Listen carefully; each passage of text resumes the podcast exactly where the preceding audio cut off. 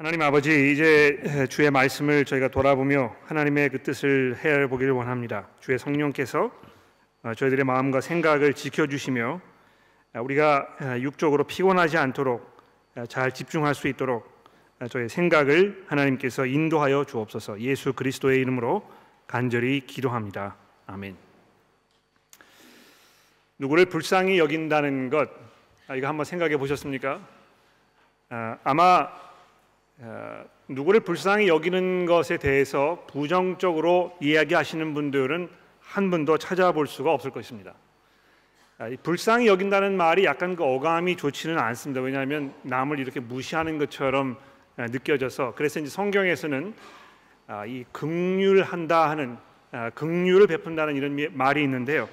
오늘 본문에는 이제 그 긍휼이라는 말을 쓰지 아니하고 예수께서 자기를 찾아온 사람들을 보시고 그들을 불쌍히 여기셨다 이렇게 이야기하고 있습니다. 누구를 불쌍히 여긴다는 것이 얼마나 귀하고 아름다운 것인지 이거에 대해서 이의를 제기할 사람은 아마 없을 것 같아요. 아, 그런데 예를 들어서 이 심판이라는 말을 한번 생각해 보십시오. 예? 심판이라는 말은 어감도 좋지 아니하고 또 사람들이 그 이야기를 들었을 때 별로 그렇게 긍정적인 마음을 가질 수가 없습니다. 아, 어떻게 하나님께서 사랑이 많으신 하나님께서 사람들을 심판하실까 아, 이런 생각을 가지게 되지 않습니까? 아, 그래서 우리가 이 성경에 만나는 그 예수님 정말 사랑이 많으시고 극률이 많으신 이 예수께서는 그 누구도 심판하지 아니하시고 그 누구도 이렇게 그 판단하지 아니하시고 다 그대로 받아주시는 이런 분으로 이렇게 생각을 하게 되는 것입니다. 아, 오늘 본문 말씀 우리가 잘 한번 생각해 보면서 아, 예수께서 다른 사람들을 불쌍히 여기셨다. 아, 이것이 과연 뭘 이야기하는 것인지 또 예수께서 그렇게 하셨다면 여러분과 제가 어떻게 이 같은 마음을 가져야 할지 이런 문제들을 우리가 조금 생각해 보도록 그렇게 하겠습니다.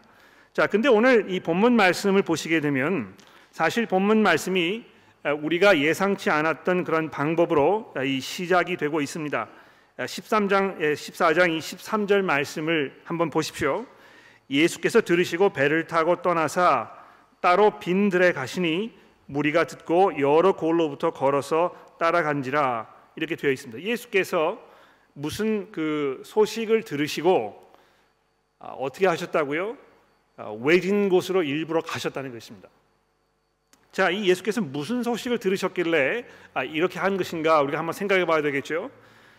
아, 언뜻 이렇게 본문 말씀을 보시게 되면 바로 그 전절에 있는 요한이 제자들에게 요한의 제자들이 와서 시체를 가져다가 장사하고 가서 예수께 아뢰니라 예수께서 이것을 들으시고 이렇게 연결이 되고 있기 때문에 아, 지금 요한이 어, 그 어, 헤롯에게로부터 사형을 당해 가지고 아, 이 땅에 묻혀 있습니다. 이런 그 소식을 들은 것을 우리가 단정을 내릴 수 있습니다.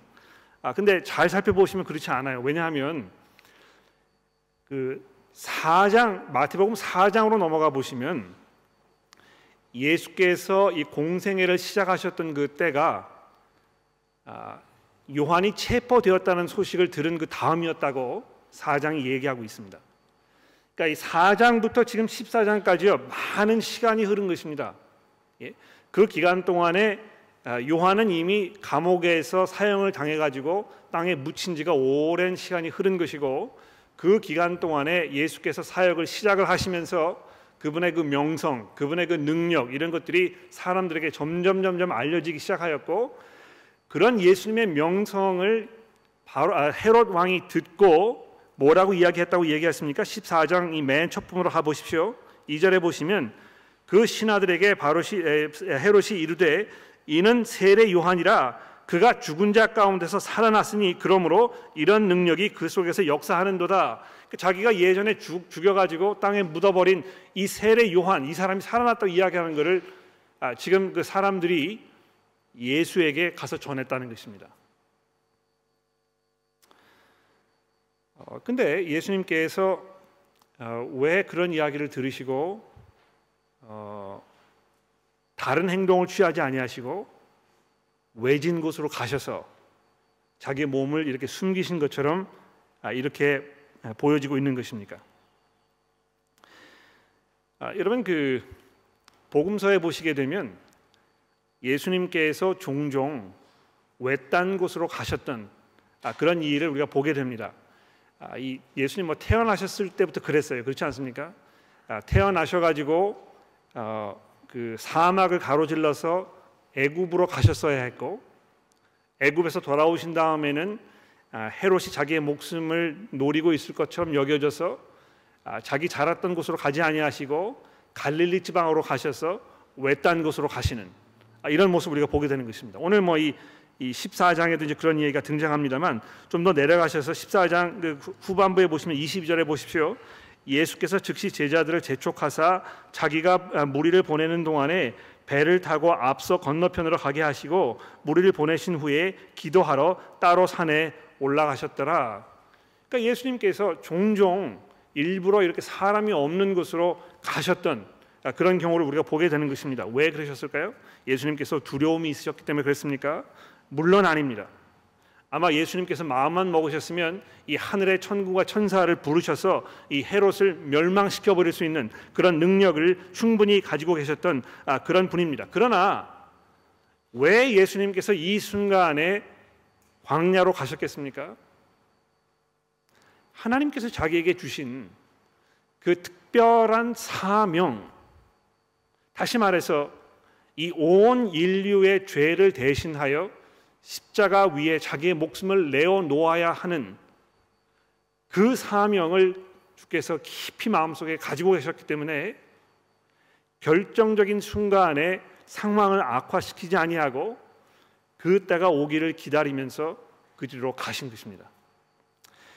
아, 이것이 이제 그 에, 마태복음에는 설명이 되고 있지 않습니다만 아, 그 복음서에 이제 다른 곳에 가 보시게 되면 아, 특히 요한복음에 가 보시게 되면 이 똑같은 상황을 설명을 하면서 요한이 이렇게 설명합니다.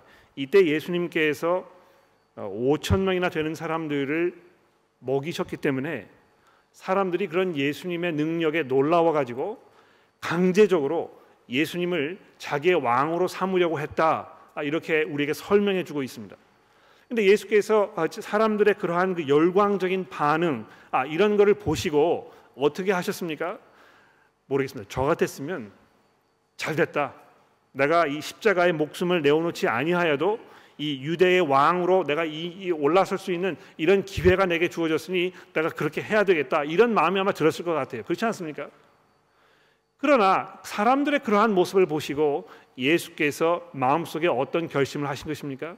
내가 가야 할 길이 그것이 아니고 하나님께서 나에게 주신 이 십자가의 길이라는 것을 그분 알고 계셨다는 것이죠. 그래서 일부러 사람들로부터 돌아서서 이 광야로 가셨다는 것입니다. 아, 그렇기 때문에 예수님께서 이런 결정적인 순간에 하나님을 향하여 기도하기 위하여 이 산으로 올라가셨다는 아, 이런 그 이야기가 오늘 본문 말씀 14장 22절에 있는 것입니다.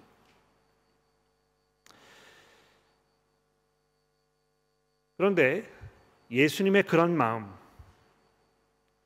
자기의 목숨을 이 죄인들을 위하여 내어 주려는 내어 줄 수밖에 없는 바로 예수님의 그러한 그 사명에 대한 이해가 그분을 사람들을 불쌍히 여기는 그 근거가 되었다는 것입니다.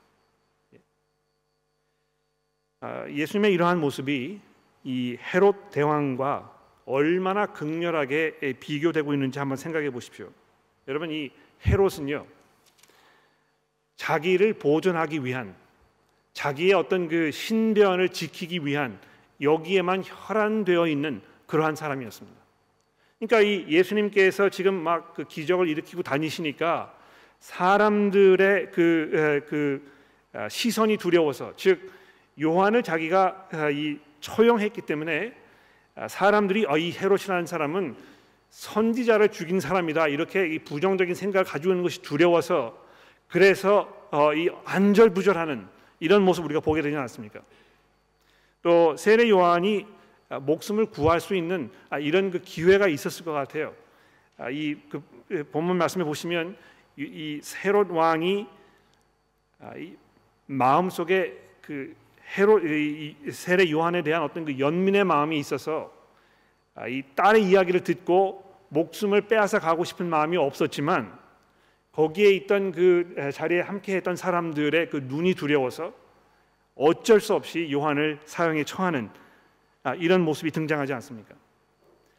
자기의 이익만을 구하고 자기의 안녕을 우선으로 생각하고 사람들의 어떤 그 생각에 너무너무 이 골몰해 있는 이 헤롯과는 정반대의 이 예수 그리스도 그분의 모습을 보십시오.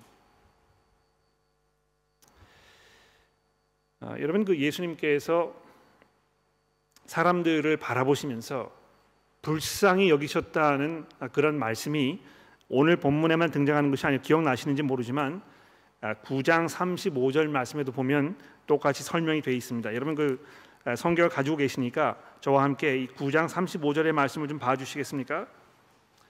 마태복음 9장 35절입니다. 자 여기 보시면 예수께서 모든 도시와 마을에 두루 다니사 그들의 회당에서 가르치시며 천국 복음을 전파하시며 모든 병과 모든 악한 것들을 고치시니라 무리를 보시고 불쌍히 여기시니 이는 그들이 목자 없는 양과 같고 아, 고생하며 기진함이라 이에 제자들에게 이르시되 추수할 것은 많되 일꾼이 적으니 그러므로 추수하는 주인에게 청하여 추수할 일꾼들을 보내서 보내 주소서 하라 하시니라.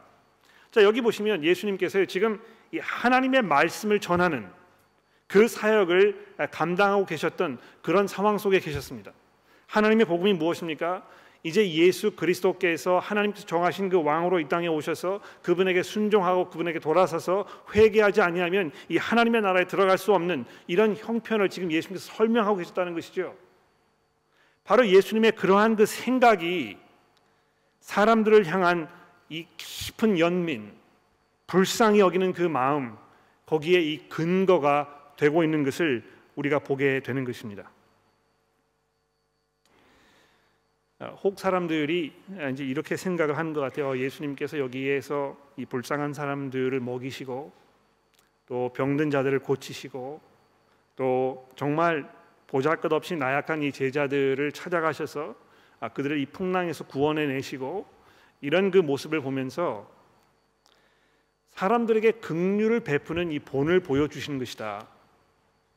어, 예수께서 이렇게 하셨기 때문에 우리도 그렇게 해야 한다. 이것을 지금 우리에게 가르쳐 주시는 것이라고 아주 쉽게 결론을 내립니다. 물론 그리스도인들은요 긍휼을 베푸는 사람들이어야 할 것입니다. 정말 주변에 도움이 필요한 사람들을 우리가 사랑하는 마음으로 너그러운 마음으로 그들의 형편을 돌아보면서 우리가 할 수 있는 최대의 노력을 다해서 그 누구보다도 먼저 앞장서서 이, 이 필요를 가지고 있는 사람들을 돌아보아야 하는 이런 사람들임에 분명합니다.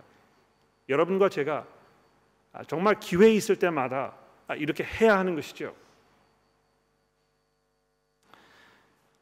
그러나 예수님께서 이 긍휼을 베푸는 이 본을 보여 주셨다면 보여 주시기 위해서 이런 기적을 행한 것이라면 아마 여러분들 그이 본문을 읽으시면서 약간 의아해 하실 것 같아요. 지금 누구에게 본을 보여 주시는 것인가? 또 어느 정도의 긍휼을 베푸시라고 이렇게 본을 보여주시는 것인가 이런 질문을 할 수 있을 것 같습니다. 예. 지금 자기를 따르는 제자들에게 본을 보여주신 것인가? 모든 사람들에게 이렇게 하라고 가르치신 것인가? 또 긍휼을 베풀되 5천 명이나 되는 사람들에게 이 먹을 것을 베푸는 이런 긍휼을 베풀라고 가르치신 것인가? 여러분과 제가 이걸 읽어보면서 지금 누구에게 무슨 목적으로 이, 이그 본을 보여주시는 것인가 하는 질문을 우리가 충분히 할 수 있게 되는 것이죠. 여러분과 저는 이러한 능력도 없고 이렇게 하기도 어렵고 또 예수님께서 이것을 우리에게 기대하지 않으실 것입니다. 그러나 제가 말씀드렸듯이 지금 예수님께서는요 이러한 기적들을 통해서 하나님께서 여러분과 저를 향하여 가지고 계셨던 어떤 그 특별한 목적에 대한 암시로 예시로 우리에게 설명하고 계시는 것입니다.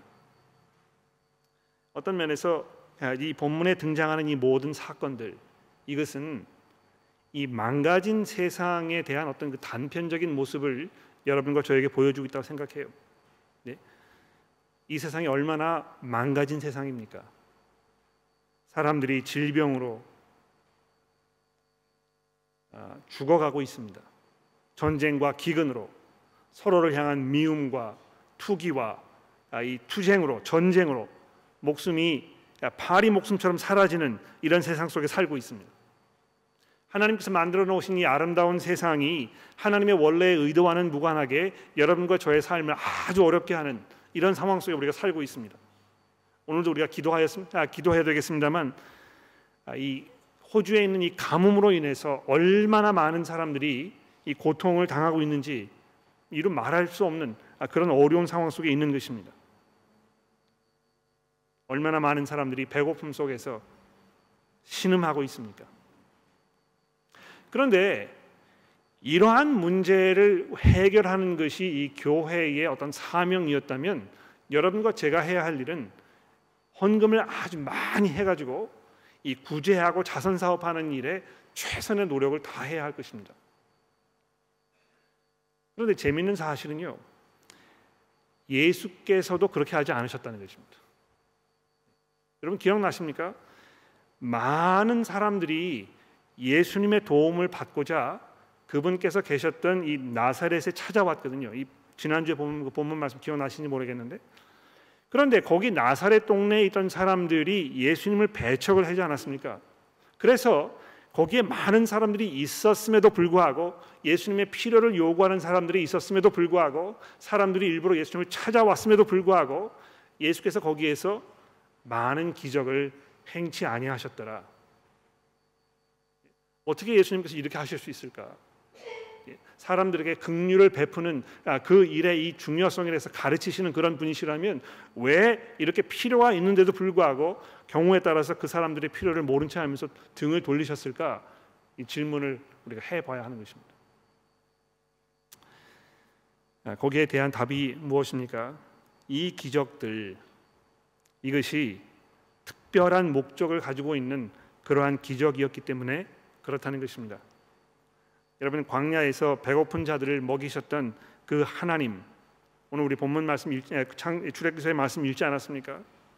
하나님께서 이 백성들에게 이 광야에서 어, 이그 만나를 먹이시면서 나중에 올 사람 세대들에게 무엇을 약속하신 것입니까? 하나님의 이 영원한 나라가 완성이 되면 거기에서 여러분과 제가 풍요롭게 부족함 없이 먹게 될 그것을 우리에게 암시하고 계신다는 것입니다. 예수님께서 종종 이 천국에 대해서 이야기하실 때 이 만찬의 예를 설명하고 계시잖아요. 그렇죠? 함께 모여서 식사를 나눈다는 것 정말 부족함 없는 그런 풍성한 식탁에 앉아서 우리가 기쁘고 감사한 마음으로 서로를 이 격려하면서 이 식사를 나누는 그 교제가 이 천국의 모습과 같다고 성경이 우리에게 종종 설명하고 있는 것입니다.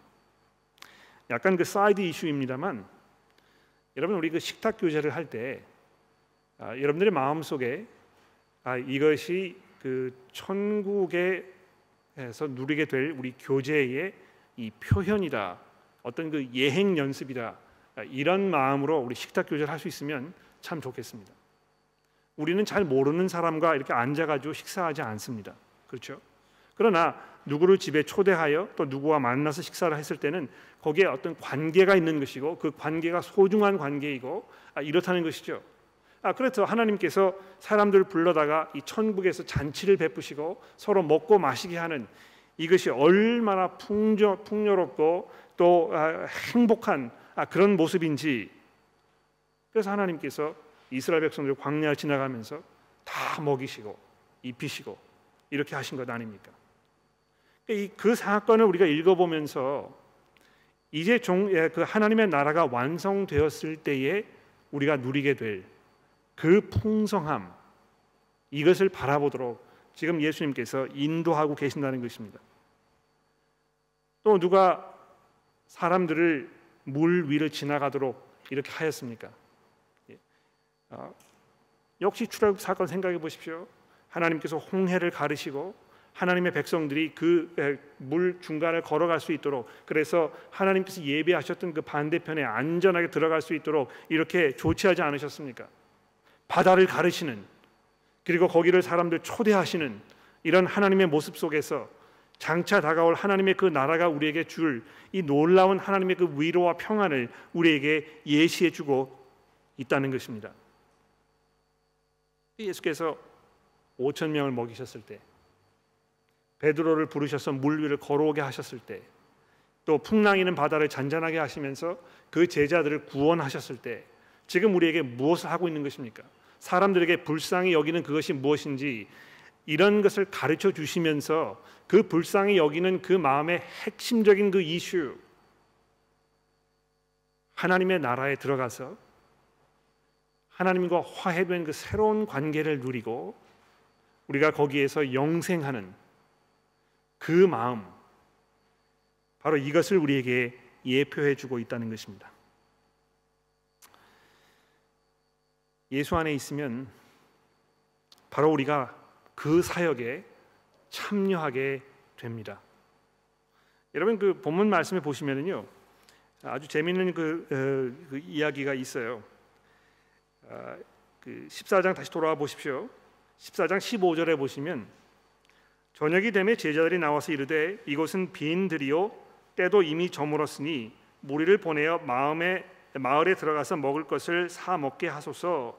자 제자들이 이렇게 예수님께 건의하지 않았습니까? 근데 예수님 뭐라고 말씀하십니까? 예수께서 이르시되 갈 것 없다. 너희가 먹을 것을 주라. 그러니까 이그 헬라어 성경에 보면은요 여기 그 너희가 하는 거기를 강조하도록 되어 있습니다. 갈것 없어. 너희가 주면 돼. 그러니까 이 제자들이 거기에서 이 예수님의 이 이야기를 듣고 좀 황당해했을 것 같아요. 지금 뭐 장난하시는 것인가? 사람들이 지금 배가 고파 가지고 뭐 아사 상태에 있는데 예수님께서 이렇게 그 말장난을 하고 계시는 것인가? 이런 생각을 했겠지요. 그렇죠? 그러나 어떻게 되었습니까? 예수 그리스도께서 그분의 능력으로 그 제자들을 힘을 주셨을 때 제자들이 어떻게 했습니까? 그 떡을 가지고 5천 명을 먹이지 않았습니까? 또 그것을 통해서 장차 다가올 이 하나님의 나라에서 누리게 될그 아, 그 잔치 여기에 참여할 수 있는 또 참여하는 그것의 그 아름다운 모습을 우리에게 설명하고 있지 않습니까? 베드로를 보십시오. 어떻게 사람이 물 위를 걸어갈 수 있겠습니까? 그런데 걸어갔잖아요. 예? 예수께서 제 베드로를 초대하셔 가지고 내게로 오라 하셨을 때 베드로가 아, 그렇게 했단 말입니다. 예수 안에 있으면 여러분과 제가 이 놀라운 일을 할 수 있습니다. 그런데 우리가 할 수 있는 이 놀라운 일은 무엇입니까? 사람들에게 그리스도를 바라보게 하고 그리스도 안에 있는 이 하나님의 참 평화와 참 안식과 참 만족을 이해할 수 있도록 돕는 그 일에 우리가 참여할 수 있게 되는 것입니다. 아, 이것이 얼마나 놀라운 특권인지 모릅니다, 여러분. 여러분과 제가요. 예수 그리스도를 증거하였을 때 사람들이 우리의 증거를 들으면서 새 생명을 얻게 되고 하나님의 나라에 참여하게 되고 동참하게 된다는 것입니다. 그리고 그렇게 하였을 때에 거기에 진정한 만족을 얻게 될 것입니다. 여러분 이 복음 사역하는 것이 얼마나 놀라운 일인지 모릅니다. 예.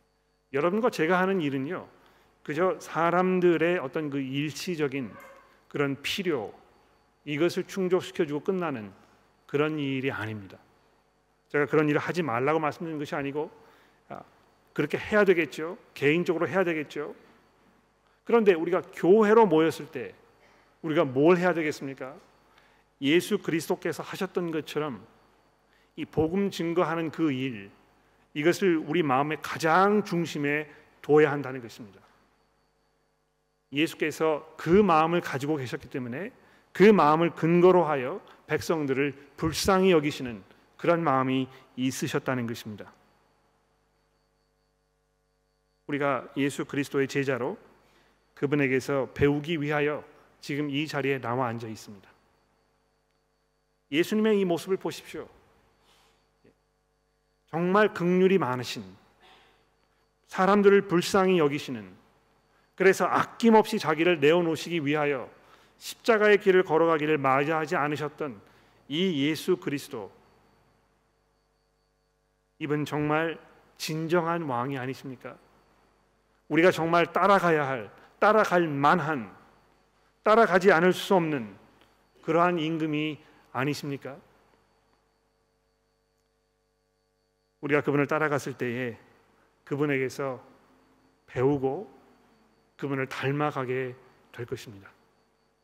극률이 많으신 이 하나 이 그리스도께서 여러분과 저를 부르셔서 그분의 이, 이 극률을 베푸는 사역에 참여하도록 초대하고 계십니다. 아예 우리가 어떻게 그 일을 할 수 있을까요? 저는 말 주변이 없고 저는 의지가 부족하고 그러나 이 복음서에 등장하는 제자들과 그들을 가르치시고 훈련하시는 이 예수님의 그 모습을 통해서 여러분과 저에게 이 깊은 희망이 있습니다. 우리도 이 사역에 참여하여 놀라운 일을 행할 수 있는 것입니다. 우리가 그리스도를 우리의 구주로 고백하며 그분을 따라갔을 때 그분에게 복음을 증거하였을 때 하나님께서 그것을 통하여 여러분과 저의 손길을 통하여 믿지 않는 사람들에게 하나님의 영원한 나라가 선물로 주어지는 이런 놀라운 일이 벌어지게 될 것입니다. 여러분 주저하지 마십시오. 이 복음 사역에 참여하셔서 여러분의 그 힘과 노력과 수고를 투자하시고 하나님의 그 사역에 동참하게 되는 교우 여러분들 되시기를 기도합니다. 기도하겠습니다. 하나님 아버지 감사합니다. 예수 그리스도께서 얼마나 많은 긍휼과 사랑으로 사람들을 대하셨는지 잠시 돌아보았습니다. 하나님 저들의 마음 가운데 그리스도의 그러한 긍휼을 채워 주셔서 이 세상에 죽어가는 소망 없이 살아가는 이 사람들에게 복음의 긍휼을 베푸는 저희가 되도록 도와주옵소서. 하나님의 저희가 그저 단지 그들의 육적인 필요를 채워주는 일에 그치지 않도록 도와주시고 하나님께서 우리에게 제시해 주시는 이 영생의 소망을 그들에게 부어주며 그들이 그것을 함께 나눌 수 있도록 우리가 수고하고 노력하도록 우리를 도와주옵소서. 하나님이 혹시 저희 가운데 낙심하며 또 용기를 잃고 방황하는 그런 분들 계시다면 그리스도의 모습을 바라보며 우리가 가야 할 우리가 해야 할 그 일들을 다시 한번 돌아보게 도와주시고 우리가 그리스도 안에서 참 만족과 평안을 누리며 소망 중에 살아갈 수 있도록 우리를 인도하여 주옵소서. 예수 그리스도의 이름으로 간절히 기도합니다.